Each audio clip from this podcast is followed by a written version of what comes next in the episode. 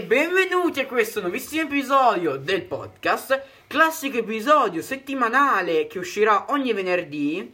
Vorrei quindi ringraziarvi degli 80, no, anzi 81 perché siamo precisi, ascolti su Spreaker e vi annuncio già che ci sposteremo su Anchor, spero si pronunci così. È una piattaforma fatta da Spotify, dato che su Spreaker si possono fare massimo 10 episodi e noi sicuramente 10 episodi ci arriveremo tra poco tempo, speriamo. Allora, Daniele, introduci tu quello di cui parleremo oggi. Sì, Giorgio, oggi andremo a parlare di un tema molto conosciuto negli ultimi anni, ossia la dipendenza dai videogiochi. Questa dipendenza si è sviluppata negli ultimi anni eh, a causa dell'evoluzione della tecnologia.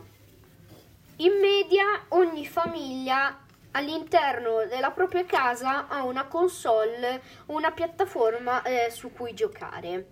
Ma ora parliamo di cos'è una dipendenza. Una dipendenza può essere astratta, come ad esempio questa della dipendenza dei videogiochi, oppure concreta, come ad esempio la dipendenza da alcol o droghe. Allora, cosa comporta la dipendenza? Normalmente un ragazzino che soffre di dipendenza ai videogiochi sta alla console se non tutto il giorno 5-6 ore, alternando la mattina al pomeriggio.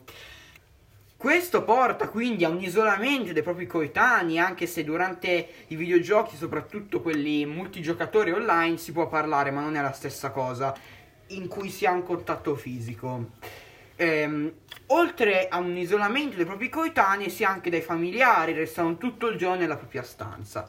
Cosa sono i rischi? Allora, stare tutto il giorno davanti a uno schermo ovviamente nuoce alla propria salute, soprattutto ai propri occhi.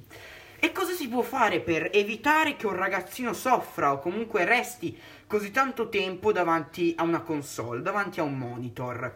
Allora, su console le più diffuse sono PlayStation e Xbox, questo non è a scopo pubblicitario. Per adesso non abbiamo sponsorizzazioni, magari in futuro così guadagniamo anche qualcosa. Cosa si può fare? Su piattaforme, nel mio caso la PlayStation, il capofamiglia, l'account che gestisce tutti gli altri account in cui i figli passano il loro tempo, può abilitare un limite di età perché eh, nei videogiochi c'è un limite di età definito PEGI o PEGI, non lo so come si pronuncia, che varia dai 3, 7, 12, 16 e 18.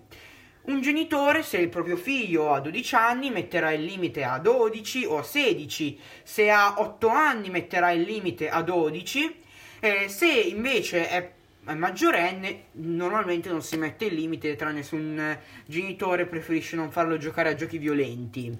Si può inoltre impostare un limite di tempo eh, che può variare quindi da mezz'ora, un'ora, un'ora e mezza, due ore, due ore e mezza o anche di un quarto d'ora eh, e consentire l'uso dell'account da eh, un certo orario a un altro, quindi in una fascia oraria che può essere dalle 8 e mezza di mattina alle 11 di sera, dalle 10 di mattina alle 2 di pomeriggio, eccetera.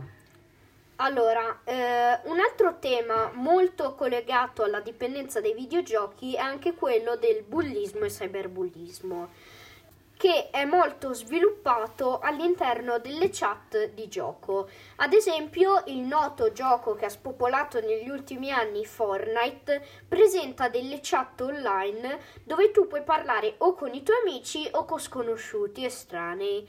Quindi molti ragazzi vengono bullizzati all'interno delle chat. Ad esempio, se un ragazzino è meno forte di un altro, viene bullizzato Uh, o viene deriso anche con una parola che si è aggiunta negli ultimi anni, ossia nabbo, che vuol dire non forte o magari scarso all'interno del gioco.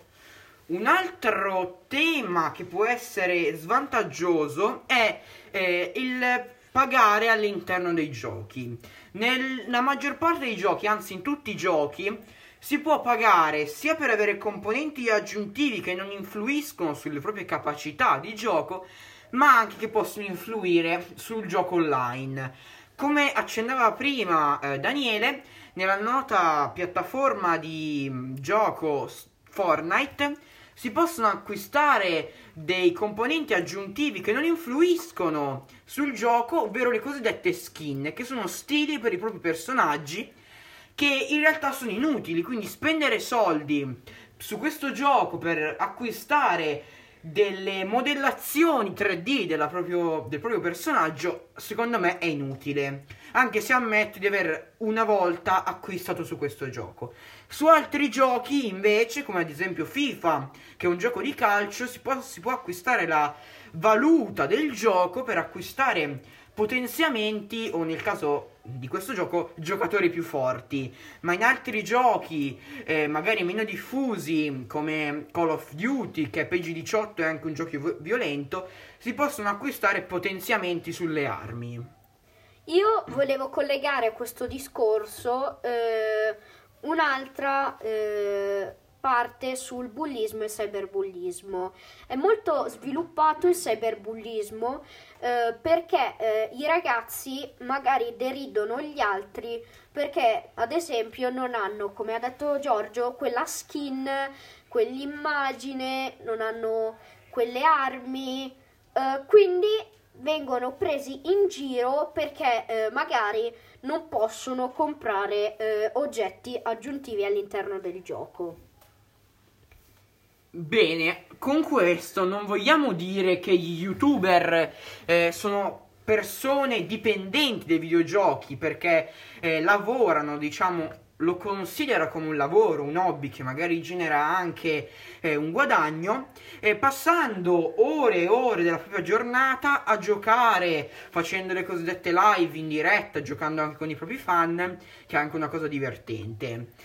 I youtuber però mh, giocando molto tempo, quindi la gente sa che gli youtuber giocano ore e ore per registrare quel video, pensano di imitare quest'ultimi e fare bene per sentirsi come loro, quindi per eh, sentirsi come il proprio idolo, perché spesso i youtuber d'oggi sono idoli dei ragazzini. Bene, speriamo che questo episodio vi sia piaciuto, è un episodio un po' eh, messo all'aria, come si dice, eh, perché è più che altro un commento eh, nostro commento su quello che per noi è la dipendenza sui videogiochi.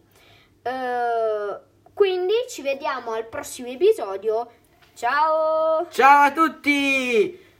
Con questo eh, dobbiamo fare tipo un beat. Eh, eh, eh, eh, eh, eh.